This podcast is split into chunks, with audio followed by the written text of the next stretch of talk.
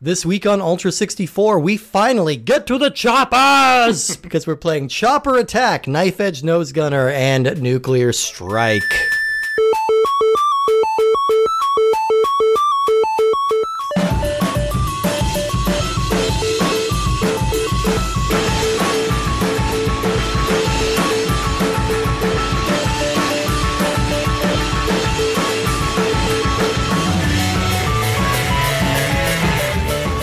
Welcome, everyone, to Ultra 64. We are the internet's comprehensive Nintendo 64 podcast. Each and every week, we are playing a different randomly selected game from the Nintendo 64 catalog, and we are hovering slightly above a shit colored terrain. My name is Steve Guntley.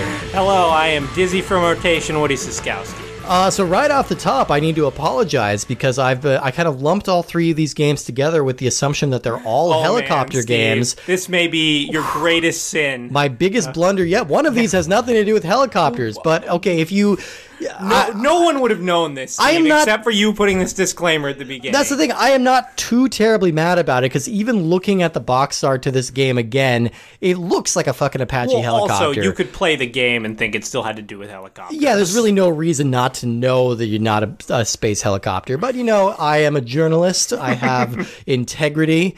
Also, I'm a little drunk, uh, which I don't usually do on podcasts. But you know, today there was May- a Maybe happy you hour. needed that extra spite. I think- spice. I think I'm- so. I needed a little that. I have, and I have I'm some extra, mostly asleep. I have some extra spite for these games. I'll tell you that. But today we are playing three helicopter-based, eh, whatever. We'll just call it that. They were hella based on flying things. They were hella basic. Oh yeah. Uh, so we're playing three games. One is called Chopper Attack.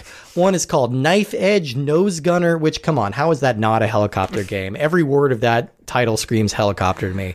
And the last one is Nuclear Strike.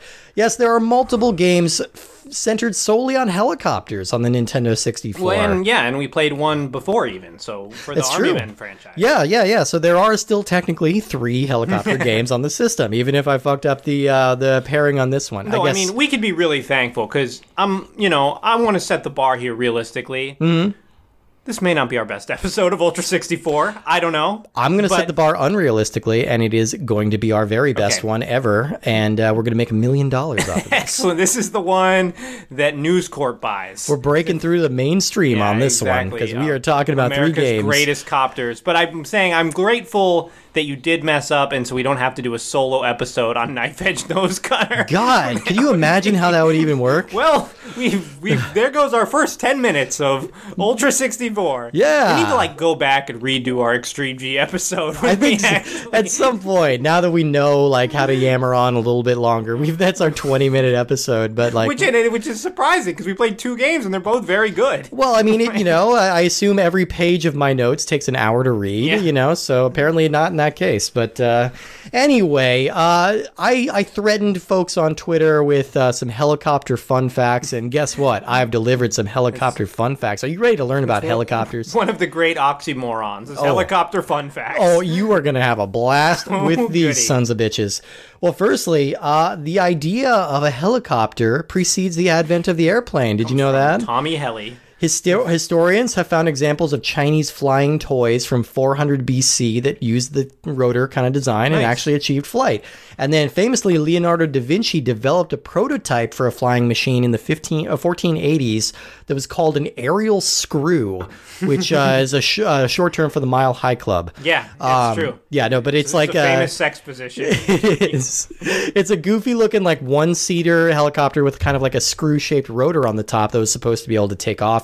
Uh, I don't think he ever even built a prototype of it. Did you ever see that episode of the sketch show The Birthday Boys where they're going through the history of aviation and flight? My shoe. Yeah, and there's one where they they don't acknowledge the early aviation because they put a bunch of funny boing sounds Yeah. over the early footage, and then they see like a guy actually flying. Oh my but nobody God. will acknowledge it because of the funny boing sounds. All right, you're the only other person I know that's watched The Birthday It's Boys. That shows stuff. that show's amazing. Yeah. I actually saw uh, several of those guys doing improv the last time I went to LA. Uh, Mike Hanford and Mike Mitchell and a bunch of other guys. They were really funny. funny boys. They are. Um, and they're birthday boys as well. Yeah.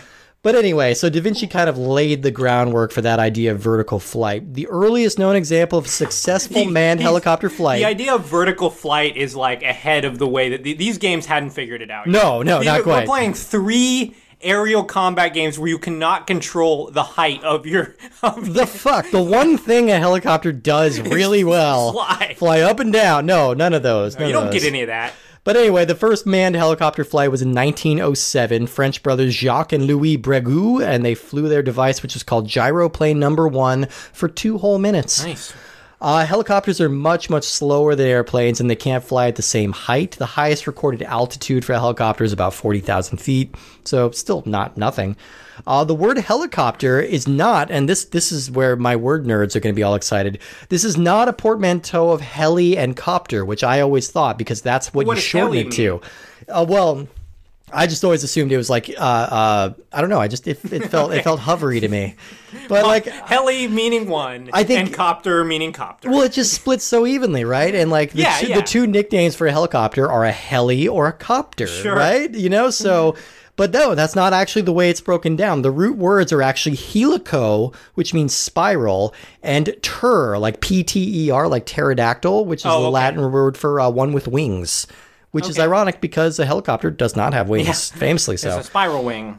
Uh, so, in addition to transport and combat, helicopters are also crucial for cherry farming. Did you know about this? I didn't know about that. Uh, so pilots are hired to hover low over cherry orchards, and they use the blades to dry off the condensation on cherries during the wet season, so that they Oh. don't like absorb all the moisture and split. Okay. So yeah, so if you ever see a helicopter Boy. hovering low over cherry field, that's It's why, hard to believe that that is the most efficient way to do that. Right? You'd think that they would have like a giant like sun umbrella that they would just like bring through and ra- or like giant heat lamps or, or something. like you could probably set up a couple of big ass fans like facing Yeah. downward, you know. But then I guess there's the concern that you would throw the uh, Earth's rotation off Oh, yeah. because it would be hovering off into space. Sure. So it's a concern. Have I mentioned I've had some beers? Um, uh, there, there is a uh, another helicopter fun fact. There's a defunct diamond mine in Siberia called the Mirny Mine, which is the deepest man-made hole in the world. That is a fun helicopter fun. That is, fact. a, but the the helicopter fact is that helicopters are forbidden to fly over it because scientists theorize that the downdraft going into that hole is enough to suck a helicopter into it. Like it's too strong, so you can't fly Boy, over it. that you talk about a hellish experience. Yes, Getting- that's getting like- sucked down a giant deep hole in your copter. and then you get out of it and you're in Siberia. Like there's no good way. There's no good way that situation pays out. And finally, uh, the only confirmed air-to-air helicopter combat sessions, which these games are very heavily Hmm. emphasizing, uh, took place in the 80s during the Iran-Iraq War. That's the only time it's ever happened. hasn't happened before or since. So So helicopters really don't seem like they have a tremendous role in military fight. not terribly. More for transport. Yeah, for transport makes stuff. sense. And I guess Easy- you know. I mean, I guess the advantage of a helicopter over a plane is it's very easy to take off and exit. You don't have to have Yeah. a big long landing strip every time. very maneuverable. There were some more like facts about helicopter related deaths, but I don't think they were very fun. You know, like I was looking at hard it, I'm like, believe. yeah, I could talk about the Twilight Well, Zone movie, but this isn't related fun. death in uh, Indiana Jones. There is, yeah, yeah. Pushes that dude in the blade. Isn't there one in uh, Die Hard 2? Or is that no? That's like, a that's an airplane. That's a Boeing. He gets like sucked into the jet engine, which is uh, which is kind of like a very mini fun. helicopter in there. I mean, since we're talking about it, we might as well. Like, so on Twilight Zone, the movie Okay. Oh, from wait. 1984, Okay. there was an accident with a helicopter where actor Vic Morrow and two child actors were killed, and John Landis was actually charged for manslaughter and somehow got off. But it looks like it was kind of like negligence on his Sure. part. The kid shouldn't have been shooting at night. It was a whole thing, and uh, yeah, yeah. So that. That, that kind of casts a pall on that movie in, in case you ever feel like watching it. Even though I I'm not sure that that movie. I mean, is that movie good? The George Miller segment is yeah. There's a he does the uh, Terror twenty thousand feet with John Lithgow. That's that's a good segment. Um, but yeah, otherwise probably not. Anyway, uh, helicopter games. So there aren't too many that like focus solely on helicopters. There are a lot of like flight sim kind of stuff. You know, Okay, like yeah. which which if that's your thing, go for it. Um, the earliest notable example is probably Choplifter. Yeah, that's, from what I remember. 1982 for the Atari 2600. That one's okay. Yeah, I mean, it was cool. I guess the, the sort of standout aspect of helicopter games is usually that they are more maneuverable. It would feel really you, the momentum is not as much of a factor. Yeah. you can kind of turn around easier. Um, and they would use like Choplifter. Part of the gameplay was actually rescuing people, so you would hover over them and release this rope, and the guys would climb up into your Choplifter. which we we get a bit of in Mm-hmm. one of the games we're talking about today. I think some of the other like non straight up like flight sim games that are worth mentioning are.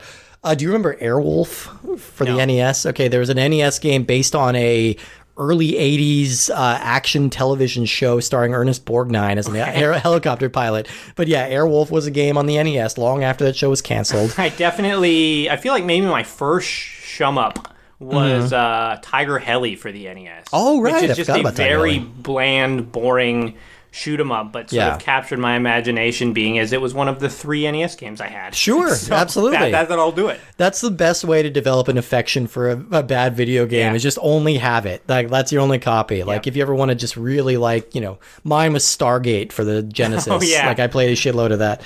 Um, other noteworthy titles would probably be Simcopter, which was a spin-off of SimCity 2000 where you pilot a helicopter. There were really those kind of died out. The the weird sim shoot, offshoots, like there was Sim Ant for a while. Sim Ant, Sim Farm, Sim what? God, Sim Roadster or something like that. There was one where you made cars. that sounds right. Yeah, my brother played like all of these, but I don't think even he could be bothered with sim Simcopter. and then finally the uh, the Strike series, which we're going to talk about a little bit, is probably the most noteworthy. But we'll we'll get into that in a little bit. What's your opinion generally like? Did helicopters ever like capture your imagination as something that you were excited about? Like, I remember always being. I mean, I think I still have a little remnant of that now because every time there's a helicopter flying low, I'm always like, "Ooh, ooh, what's going on? I want to see a helicopter." It's usually like someone who just had a heart attack. Um, Yeah, like yeah, yeah, yeah. yeah. It's which usually is not as fun. Yeah, I live fairly close to the hospital. It's Yeah. probably that's all that is. I mean, I guess helicopters are cool in theory. Like people in here. Here's things that what helicopters have going for themselves is they have those uh, ski sort of skis at the bottom that people can grab onto and be hanging on by uh, one arm and like kicking the other guy off with. That's their, a. their- I, I would say that's a low key bucket list item for me. I want to hang from the runners on a helicopter Yeah, at least once. And the fact that like they can drive through cities and land on top of skyscrapers, I feel like it's given them a lot of mileage. I liked that part in uh, the 1998 American Godzilla movie where there's a helicopter flying through the streets and Godzilla just jumps up out of nowhere and eats him from below. like, how are you missing him? He's fucking Godzilla. He's a very large lizard. Anyway. Uh, yeah, no, I don't think I was ever terribly fascinated with helicopters. I've always had more of a thing for float planes. Oh yeah, yeah, those are cool. Like a like a tailspin situation. Yeah, exactly. yeah. Only float planes driven by fun bears. it's true. I the only time I Oh, no twinks are driving my float plane. No way, no way. I mean, the only time I was ever in a helicopter, I had a photo op a couple years ago when I was still a reporter. Like it, they they uh, parked the helicopter in the library parking lot so all the kids could see how it works, and I got to go in it and hover up a few feet and take pictures. Um, that was pretty fun. But yeah, yeah, not not you know. But you, we, we finally got to live our dream. Clearly, we were both ex- obsessed with helicopters, as we just discussed. For and now we got to play three games about them. for for a vehicle that literally has multiple swords on it, like it should be more interesting than it is. Yeah. Like it's powered by blades. that should be way cooler than it is, but yeah, not so much. Uh, as demonstrated by our first game today, let's dig into it. Our first game, going chronologically as we tend to do, is Chopper Attack. And I want to stop right here already and Okay. say that I think it's insane that it was not until, what, 1997? Eight ninety eight. 98 that we got a game called Chopper Attack. Yeah. Because if there was ever an Atari 2600 game name, it would be Chopper Attack. Right, totally. yeah, very much so. Uh, but this was actually released June 17th, 1998, developed by SETA Corporation and published by Midway.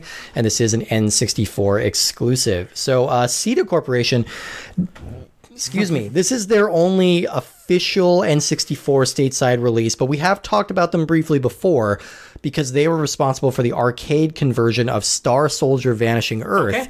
They're the guys who made that Aleck 64 arcade uh, hardware that could play N64 games on an arcade cabinet. Got it. Um, so SETA stands for Super Entertainment Total Amusement. Love it. That is pretty uh, great. Uh, and when the company was founded in 1985, they exclusively made pachinko machines for Japanese parlors. Uh, they transitioned to game development with the rise of the Famicom, and they have been responsible for some very strange and interesting games over the years.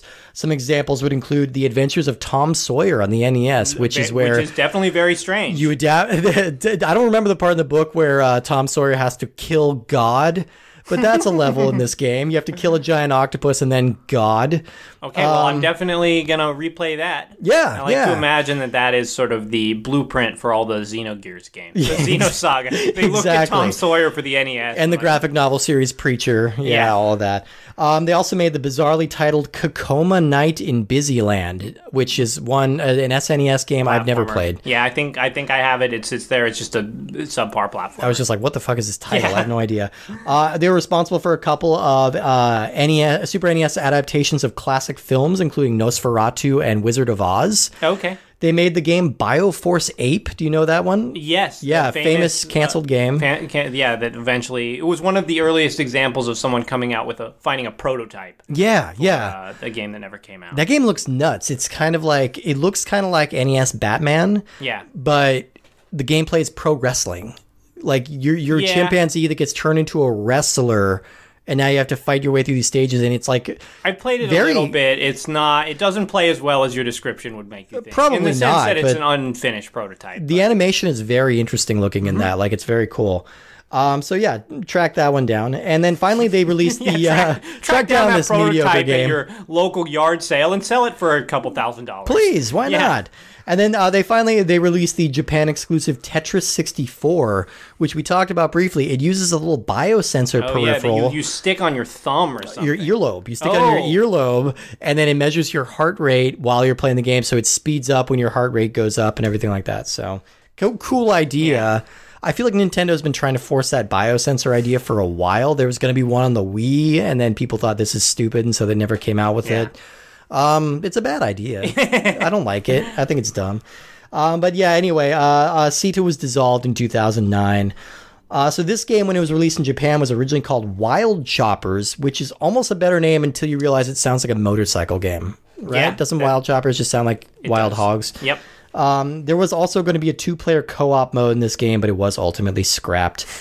Um, so I There was got also going to be interesting game elements or quality, but those were also also scrapped. also scrapped. They ran out of time and Yeah. money. You know what can you do? they they were working on it for two weeks, and they're like, "Eh, we got it." I got the uh, I got the plot directly from the manual, which I always love doing, especially when they're clearly haven't been proofread or translated. so, from the manual, a growing terrorist group called Guren no Kiba is using its various factions all over the world to commit subversive activities on a wide, a large scale worldwide. And again, the editor in me is like saying, just say large scale or worldwide. Yeah. You know, they're, they're kind of saying whatever. They've acquired dangerous weaponry by way of thievery. So instead of they stole weapons, they acquired dangerous weaponry by way of thievery, kidnapped American scientists, They and didn't have buy it at the local Dick's. they didn't know, and have their own proprietary technology. Their ultimate goal is to create an uh, again. Ultimate goal is redundant. Sorry, this is driving me nuts. Their ultimate goal is to create an android super soldier that will most likely make the Guren no Kiba unstoppable. Most likely, they're Most not likely. sure. No, you know, it, it- life is life is complicated. You are part of a special group of skilled international special forces with one goal in mind: destroy the Guren no Kiba. Because their main headquarters are located deep in deep canyons, you, you will be outfitted with several powerful prototype choppers that include a wide array of weaponry. It's up to you, ellipses, to take them out. Uh, so yeah, I love that. Uh, in this case, I don't. I think they forgot to translate the bad guy's name because I looked that up. I ran that through Google. That that would translate Guren no Kiba would translate to Guren's Fang. Okay. So I think that's. I think the bad guy is named Guren. Um, but yeah, that's that's an assumption. I don't know. I think I think everybody involved in this game realized this was just going to be a big wet fart of a game that they didn't need to put too much Yeah. time and effort into promoting. Um, so yeah, th- let's talk about the gameplay here. This is like a third-person shooter. You're you control a helicopter, you fly around, you shoot shit. yeah. Um, I'm with you so far. I, I the color palette evokes a diaper full of diarrhea. Yeah. Lots of heavy greens and browns and very bur- blurry. And I'm sorry for that description because that sounds gross now that I'm saying But it. I mean, it is it is a pretty gross looking game. It's a gross looking game. All of these games today are ugly as fuck. Yeah. Like I think I think this might supersede we did the episode on Robotron, Lode Runner, and Paperboy that were our ugliest collection of games. And I still think Paperboy is the ugliest game, period, but these three combined These three Are are, so. These games, I feel like, are just so bland and Yeah. like soulless. Like, oh, that that's the part that's hard. These are the kind of games where you play and there's just no like Paperboy. you kind of can't look away from and its Yeah. own weird way because you're like, huh? This like you want these games you want nothing more than to look away. Oh yeah, yeah. because they just are simultaneously bland and unpleasant to look at. Um, there's such a lack of modes here. There's just such a lack of anything. Not since Race. Razor Freestyle Scooter have we played such an unambitious thing. Um, your two modes are story mode, and you can load your game or start a new game, and then free battle, which is training or load. That's it. You can train or makes load. no sense because what do you, if your only mode is training? What are you loading? It's, it's I'm a wondering Great, if- it's a great mystery of So N64. is it is it meant to be training or is it meant to be free mode? Like is it meant to be just be fly around and shoot shit and then It save your like there progress? was another mode that they forgot to include. Like they forgot to put an actual free mode. Like it says that, but then it just only gives you the training mode. yeah. This this this whole game screams of negligence. Like no one cared about this. Uh, so you're you're flying a little chopper. You have uh, how many pilots? You have There's quite a few pilots. eight pilots, eight different choppers to choose from. They all have their unique stats. I got some of the pilots' names. Uh, there are Danny Gregg, age 54, who, according to the manual, quote, has no regard for his enemies. Well, I want to talk about Danny here for a second. Um, Yeah, yeah, yeah. Um, because Danny is a, a black fellow. Um, these Only mo- one in the game, I think yeah, think. most of these other characters look like they're sort of digitized photographs of real people. yeah. Danny is like a MS Paint drawing of like a black dude, and you're like, did they not have anyone on staff who they could like? Was I'm everyone else like a picture of someone on staff or like an art asset they stole, and then him, they're just like, oh, we can't find any black people around. Like, I, I have a theory that one of the women in this game is actually a screenshot of an actress from Die Hard with a Vengeance, Yeah. the the mute like uh, terrorist lady. Like it looks exactly like that would her. not surprise me. because that, I feel like that's a deep enough This cut that they could get away with this it. This does feel like a kind of game that would steal out. Or wait, how did they get their nuclear weapons? They would get them through thievery. Uh, through thievery, yeah, yeah. I, I feel like this game acquired their characters through thievery, Yeah. um, and but they handle it very well. Oh yeah, that's the other thing. Uh, Mike Roberts is one of the pilots who handles the helicopter very well. oh, good. That's, And- that's how I select who I'm going to play as. Alicia Anderson, that's the character I was talking about. She's a Russian, and she, because she executes her duties without emotional distraction, they call her Ice Woman. Great. Never heard of a ice something being applied to a pilot in anything. Yeah. So very innovative there. It's it's just like, do these characters have much difference in the way they actually play? Well, I, I think it matters with how many weapon slots you get. So this game, Maybe the speed or maneuverability. a little bit. This game lets you kind of customize your weapons. You have a certain number of weapon loadout, slots. Your loadout. Steve. Excuse me. Your load. I'm not a helicopter pilot as you are.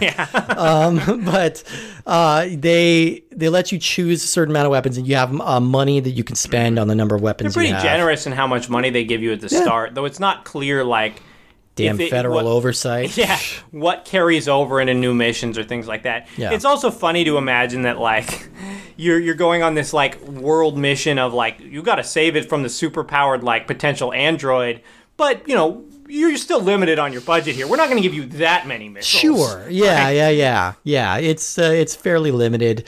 So gameplay wise, like like you said, you don't control your altitude at all. If you drive towards a mountain, your your vehicle just kind of adjusts and flies Mm-hmm. over it, which I guess is nice that you don't have to worry about that. Yeah, I mean it does control probably controls better because of it, but it is feels awkward to just have always sort of be hovering just a couple inches above the ground. So pretty much your only missions here are to shoot the hell out of everything. Um, and Before each mission starts, you get like a cutscene of Oh, yeah. your a commanding general, which the game can seem to barely handle this. He's like this barely heavily pixelated like block man in his command zone, and the frame rate here is like generously 15, 15 FPS at the most. generously he looks like a GoldenEye character. Like an- Yeah, he looks like a very GoldenEye generously. NPC. Um, and it is Uh, without funny shoulders. because he doesn't say like it's all in text, um, but he's still sort of gesticulating around. And then after the text sort of tells you your mission, kill uh, nine radar dishes or something, he'll say something like "Be a wild man." Be a wild man. Yeah, yeah, that's that's what you want That from was, that was the highlight of the game. Really, was the digitized sample of "Be a wild man." Yeah, as we, as should we all. Yeah. Um, but uh, once you get into the game itself, it is unbelievably tedious. You you have crosshairs and you're trying to like you use your C buttons to strafe and like So- drive around and you use your analog stick This to game, aim. this game asked the question that we never thought we'd have to ask of why what is the point of crosshairs? Because usually in crosshairs the point is it shows you where your bullets go. Yeah, the thing, the thing in the middle, you want that's the thing you're gonna kill. Yeah, exactly. Here, there's really no correlation between your crosshair and where your bullets go because you can adjust the tilt of your helicopter by pressing uh, full on the stick. Yeah. Um, but then it seems to like your distance and momentum, like the crosshairs are always right in front of your helicopter. Yeah. But you need to continually aim lower. Well, the, it, it's it's like the crosshairs are calibrated for air to air combat, but all of your enemies are on the ground. Yeah. So everything's off. Like you need to you need to have your crosshairs near the bottom of the screen if you want to hit anything in the you'll middle line of the up. screen. You'll line it up directly on a jeep under you, and you'll be holding the Z button to re- you know rapid fire, and it'll just fly right above it. yeah, yeah. It, just it, it was it's very it's a very odd I don't know if I've really ever encountered that in a game where like your bullets just don't go where you want to at all. yeah. And it's so frustrating because you you just spent like you know fifty thousand dollars on these missiles and loadout, and you just every time you're shooting right over the enemies with your giant bombs. Well, and that's the thing. You need to put all your money into these homing missiles because they're the only things that are going to reliably hit their target. But you get like 10 of them at most, you know, like you don't. So you're running out of ammo all the time. Then you have to rely on your guns, which don't work.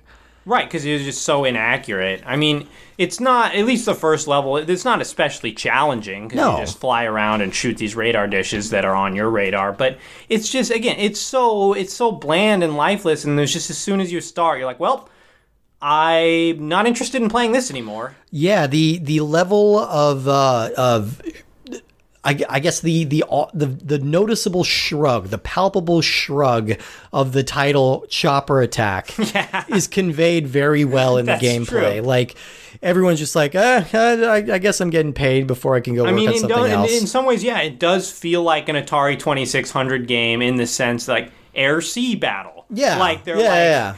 Um, is, you know, you can shoot things. You're a vehicle. You can shoot things. Like that's enough. It's like that was the philosophy in the '70s. Yeah, yeah, yeah, like, yeah. Hey, no one's made a chopper game before. Like, can you shoot enemies? Great, we're done. This Do is it. like that mentality, like put into a 3D space. Yeah, yeah, yeah. And I, I would honestly much rather play this on the uh, Atari 2600. Oh I'd much rather play Maybe you get Choplifter. to like use those cool paddle controllers. Yeah, yeah, totally. things.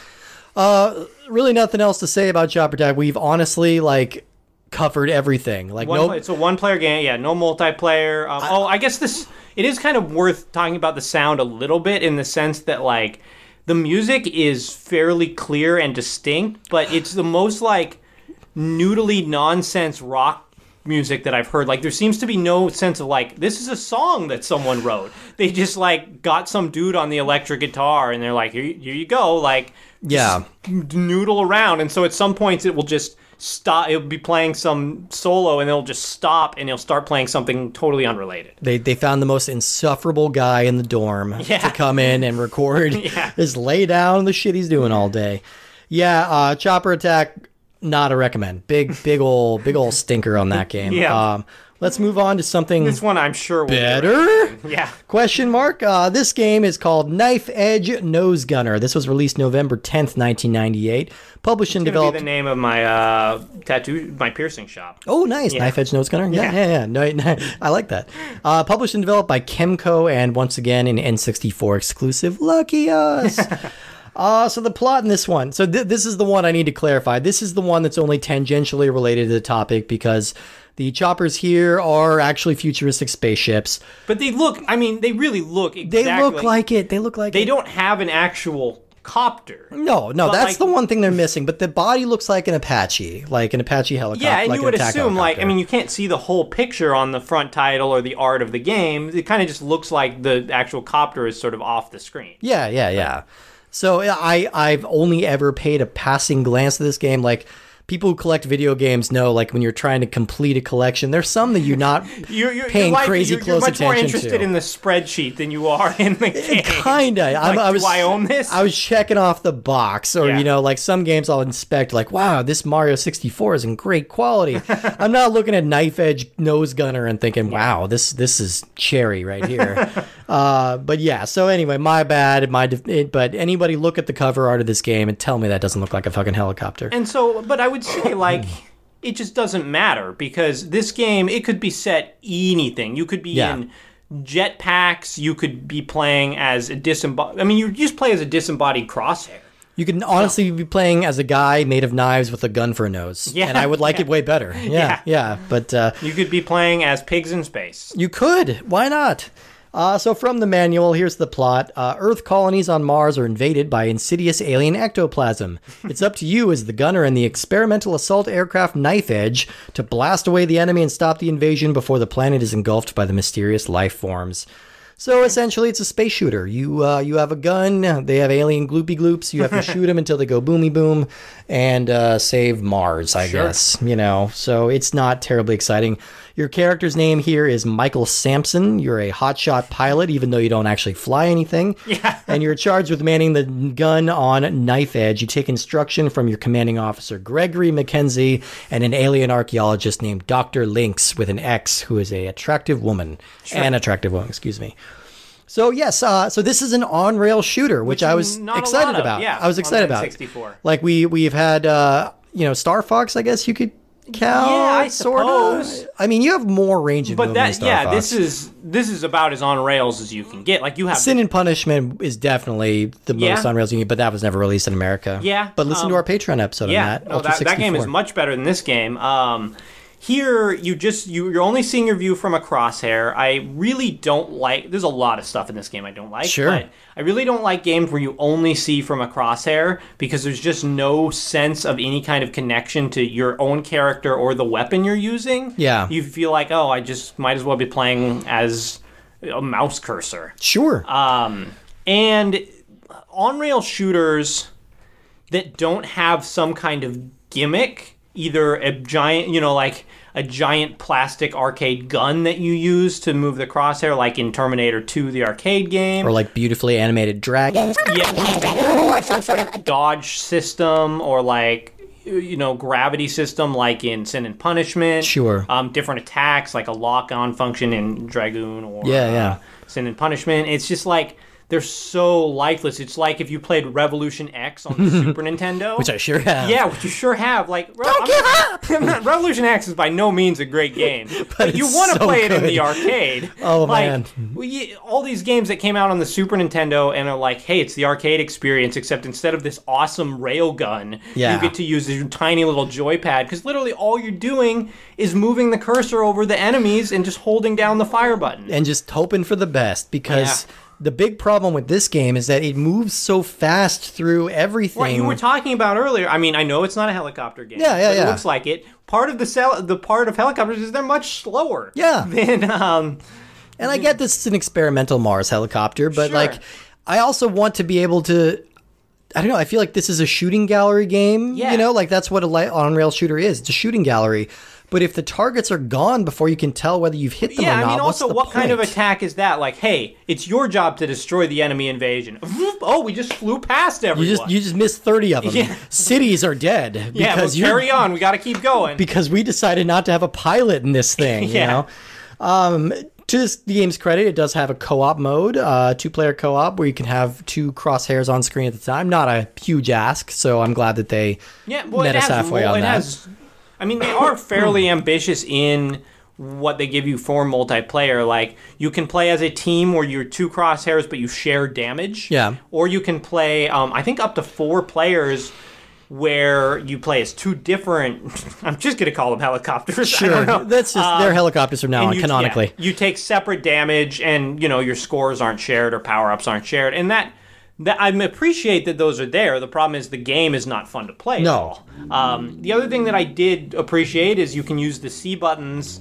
I mean, you yeah, you have no control over where you actually go. You can weirdly select a route at the beginning of each stage, which will about halfway through take you through this sort of alternate area. Sure. But I don't know. And then you uh, can use the C buttons to dodge to one side. Yeah. Which leads to being very nauseating mostly because Yeah, your, it's hard to look at. Your uh, camera is always moving so fast, and then to like press right C and yank it over to the right side. Especially if you're playing in the two player mode and your uh, partner or uh, competition is doing that as well because it will yank the whole screen over Yes. without your anticipating that. which is like almost Transformers level of uh, of, of nausea inducing Yeah. like screen jankiness. it like does feel like the nausea-inducing stream stream jankiness is like a conscious choice. They're like, we really want to simulate what it's like to be going through. It would be like trying to play a light gun game on a roller coaster. Right, right, You're right. like, "Eh, I guess it's cool that I'm going fast, and it's cool that I have a light gun, but these things don't combine. Yeah, we're defeating the purpose of both of these. Yeah, yeah, yeah, exactly. yeah. That's exactly. Uh, the first level you're playing through here is very brown, and it's Mm-hmm. of that subgenre of N64 games where the enemies are all just shapes. Yep. Like not really. I mean, you don't. You never hold still long enough to see what anything is. They're probably robots. Sure. Or maybe aliens. I don't know. You can't. Tell. I mean, they don't look especially better or worse than the Star Fox 64 one. Sure. But again, you just see them ever so briefly. Occasionally, you can get power ups where a message pops up that says you got shield or you got ten thousand point. Yeah. Which is great. Player one got 10,000 points. I love that. yeah, I love is, that. That is a fun translation. Um, and you know, the first level, like I said, it's very, very brown and gray and very kind of gross looking. But you know, we did play ahead a couple levels, and they have some a little bit of variety. Mm-hmm. yeah, there's six levels in this game, which is about as much as you want for a game that's boring. yeah, Um, it's too much, but, but yeah, the uh, second level is like the city, the city of the dead or something, and you're. It actually does. I mean, it looks like a city, yeah, and there's robots running around, and but the screen is just like the sky is totally dark. And again, and the third level was especially cool. It was like you start and you're looking down at this giant hill that looks like a demon face. yeah. I think they're doing like the the thing about the face on Mars. You know, Oh, like I think okay. that's what they're trying to do. but it's cool. it's specifically a demon with fangs. And then you actually like go into the eyeball and fight enemies in there. Um, theoretically cool. theoretically cool, but again, just the execution here is so bland. All of these games I just fall apart. I mean, none of them are fun to play, but they all fall apart so much with the lack of presentation. Really bad. Uh, because really, really if bad. you had a sense of like you knew why you were playing this, or there was sort of nice or at least campy cutscenes somewhere along, or even some voice acting, Yeah. better music, any of that stuff would go so far into making it seem exciting. Yeah. because like I think Star Fox 64 is a premium of example of that. Like Absolutely, it's super fun. that game plays way better than all of these but like the main thing that that has going for it is there's a sense of like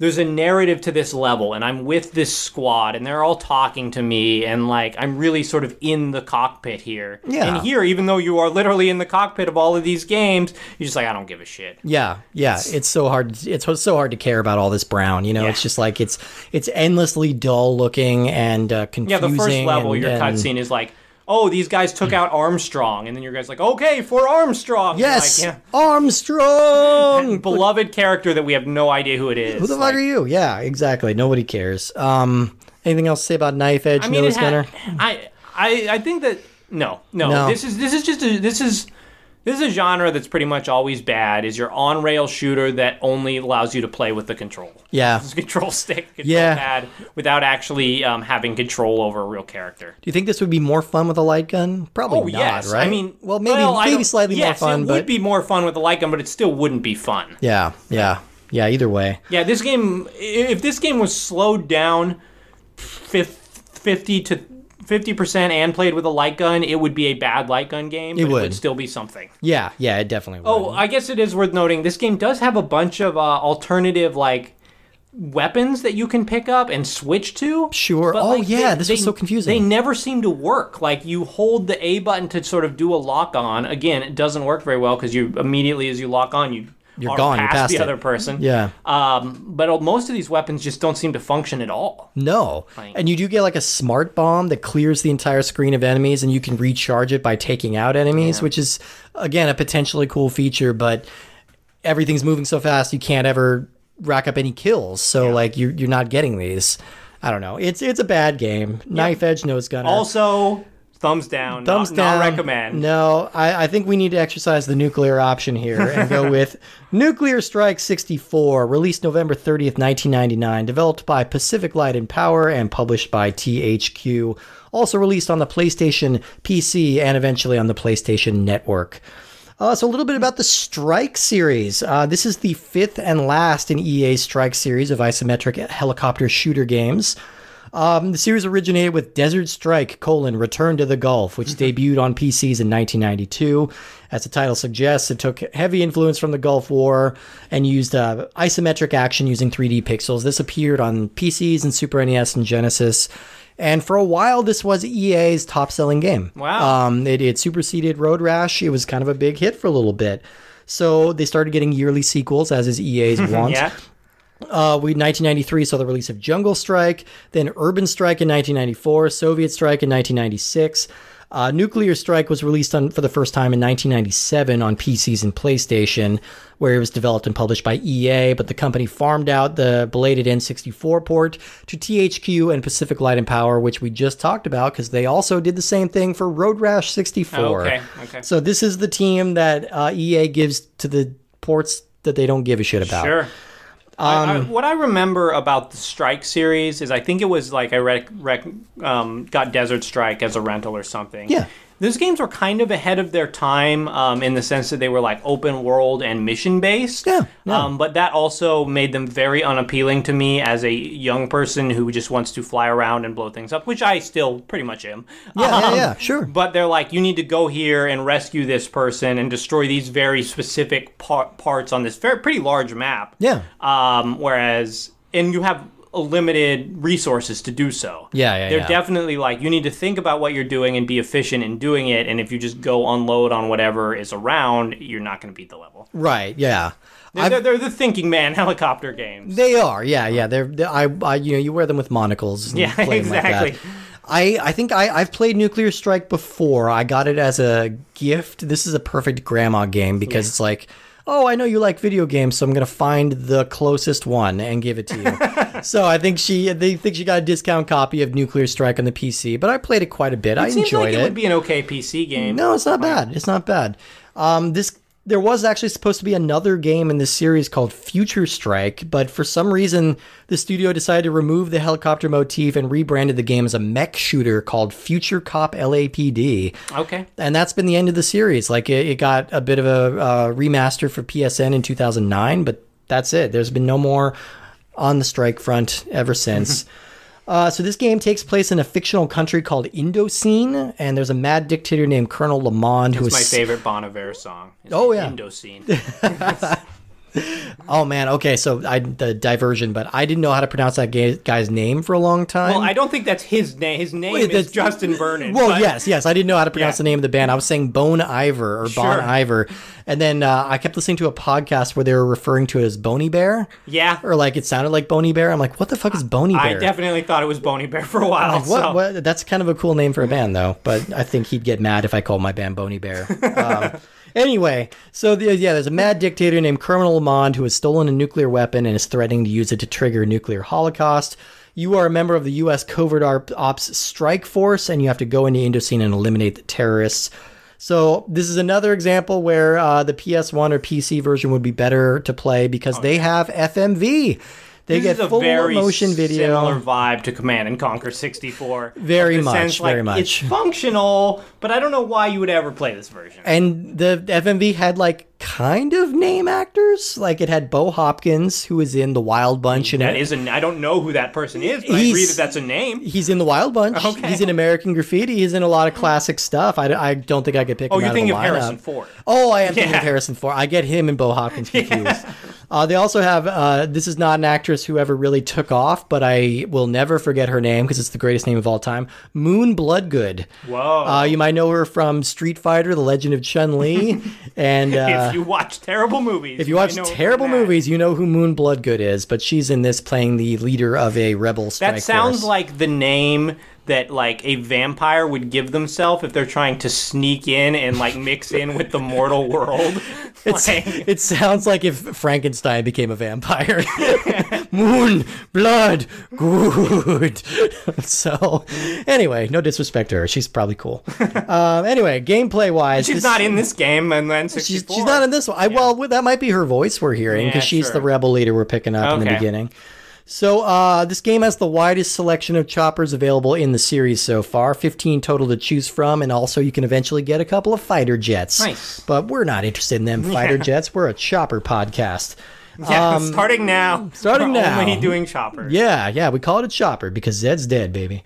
Anyway, the gameplay is uh, mission based, like you said. So, and the missions kind of evolve throughout Mm-hmm. It's all the course of the game. isometric. Like you, you're more. I guess Chopper Attack was also kind of isometric, but it was a little Kinda. more zoomed in. It was big, Here chunky 3D models. Yeah, Yeah, here you're sort of seeing everything.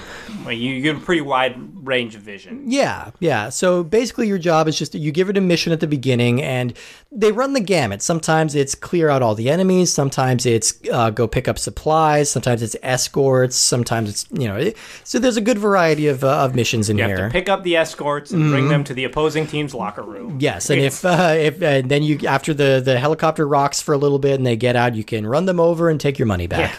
Um, I do think. I mean, I think the problem with this one thing that Chopper Attack maybe has over this game, which was is not much of anything, No. but um, since it does have crosshairs and you're a little more zoomed in, the combat feels like you have more control over it. Even if you don't, yeah, yeah. Even though you don't, you sort of have this illusion that you're shooting where you want to shoot. Whereas a nuclear strike, because it's almost totally top down, you just kind of hope that your bullets are going to the right place. Well, you do have a lock on. You have a lock on. Yeah. You have a reticle that pops up that shows what you're actually shooting and, and what their health is. So I just I never felt very engaged in the combat. It was kind No. of like It's- I just had no real strategy of oh I'm going to avoid the enemy's attack by doing this. You just kind of either want to strafe back and forth or eventually you're just like I have enough armor to survive this. But it is a little more strategic in the fact that you can run out of fuel and ammo, uh, and you need to make little pickups. So if you hover over fuel, ammo, or a POW, your helicopter automatically kind of lowers. You drop a little winch and you haul it back up, which is a fun. So here's thing. the here's the coolest thing about this game, and something that I was actually pretty excited about. If you go into if you press start and go into the map,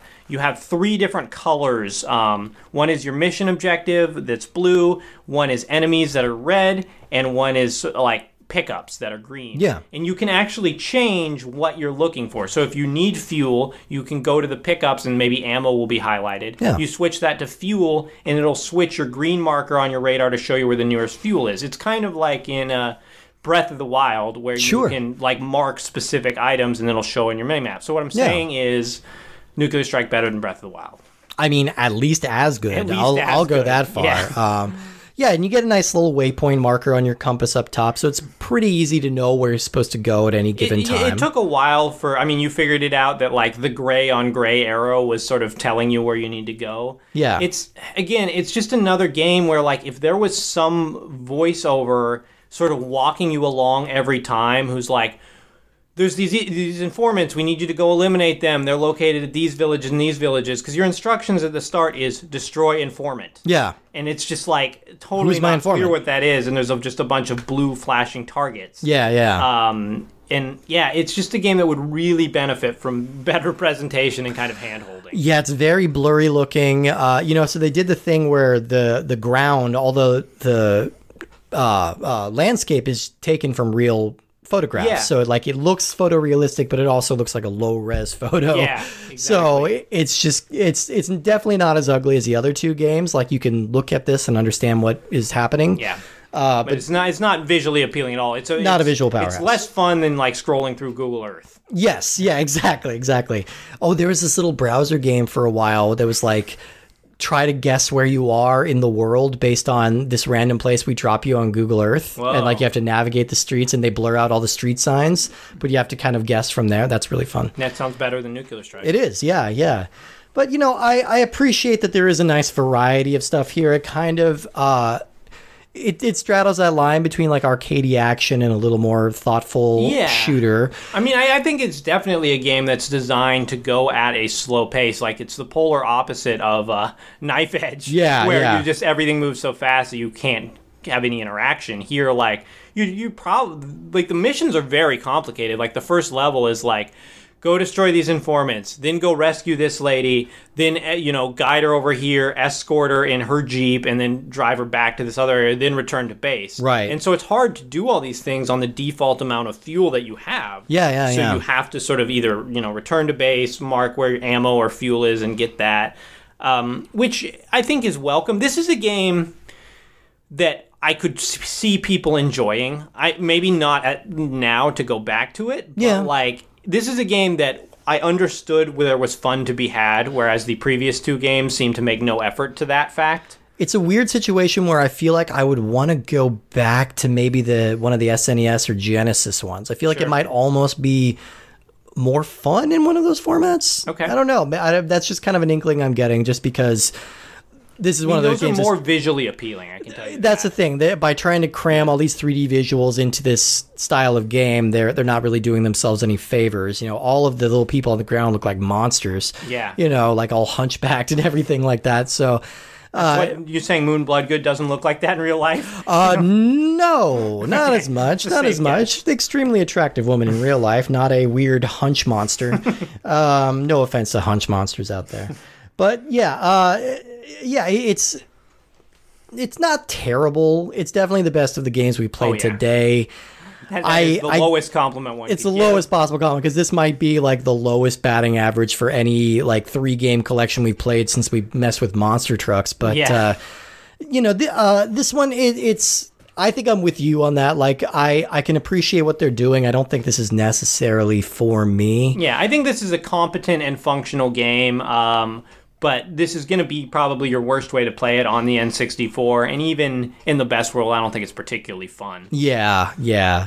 So I, I think we we have kind of a wide swath of like bland this week. Like, I don't think any of the games are terrible enough to like recommend to show your friends That, or that's a anything. hard like, that's the thing. about it too. Is um, I I was well. Let's move on to rank. Let's move on to rank. I think we're naturally kind of there. Yeah, Yeah, because what I want to say, I couldn't think of what like Chopper Attack is not the worst game that we've played, not by any means. No. but I can't think of any situation where I would be like, I'm going to play some Chopper Attack. Like I could think of situations where I would play Dual Heroes. I, uh, yeah, yeah. I could think of situations where I would play Mia Hamm's 3D Soccer or whatever. It You've was. mentioned that you've played Penny Racers on multiple yes, occasions. exactly. For some And reason. For some reason. Um, whereas this game, it's so boring and Yeah. there's so nothing to it. Um, so yeah, each week we rank um, we rank the games that we played that week relative to our list. I think we're uh, we're a little above 250 at this point. Yeah, So yeah, we are. chopping right along. Chopping right along. Um, and as I said, Chopper Attack is awful. I'm putting it at number 247, very low on my list, right under the Powerpuff Girls game. Ooh, ouch. I mean, again,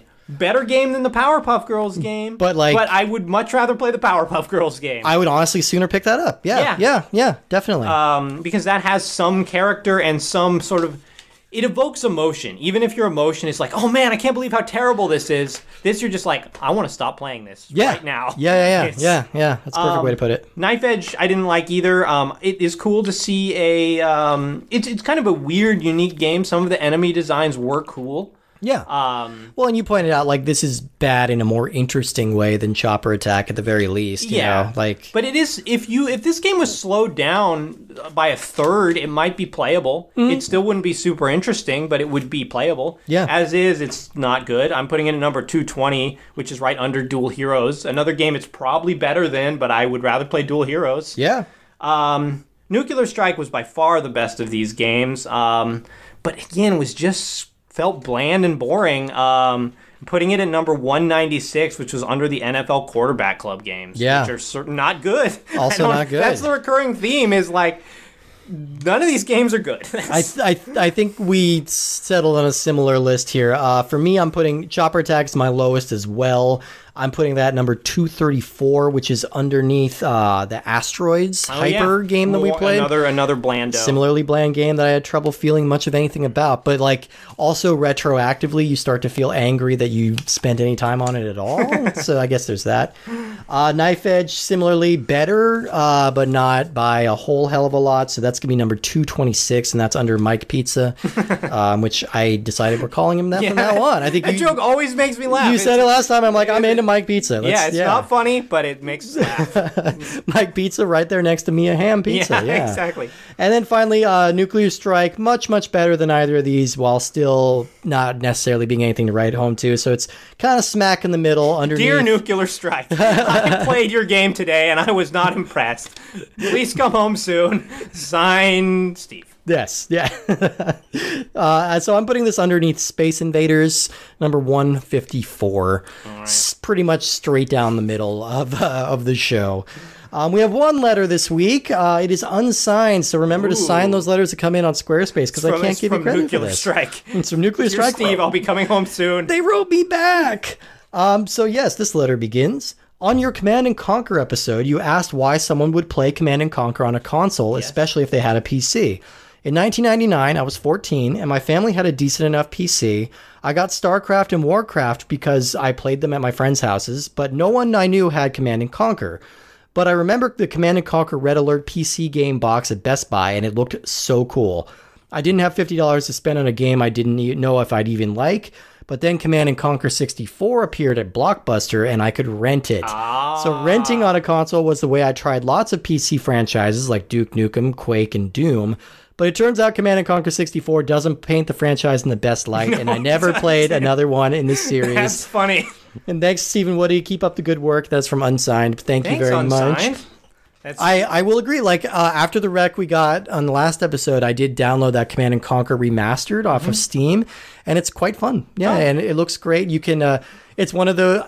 I like that this new feature with like remastered games where you can like press a button and it goes back to its original form. Oh, yeah, that is Which uh, this one does. You hit the space bar and you can look at the 1995 graphics. I watched a super bland monster movie called 20 Million Miles from Earth because it's a Ray Harryhausen movie. Nice. But um, the, it was very boring. But the most exciting feature was it had you could press the mode button on the remote and change it from color to black and white. Oh, that, nice. That, that carried me through the movie. I like that. I like that. Yeah, yeah, yeah. That's yeah. I don't know. That's a feature I like. I think the Monkey Island remasters Mm-hmm. did that. Day of the Tentacle did that. Yeah. So keep doing that with That- all games. Yeah, that totally that totally makes sense. That's definitely a thing that I would have not thought of. Is that it is very hard to rent PC games. It is, yeah, yeah. So I, I can appreciate that, and uh, I, I would recommend to that player check out the uh, remastered version. I think you might get a little more out of it than you did on the N64. Nice.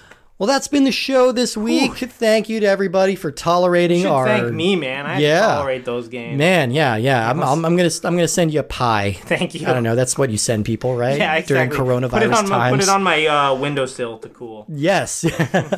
Watch out for stray hobos. floating hobos caught by the wafting smell of the pie.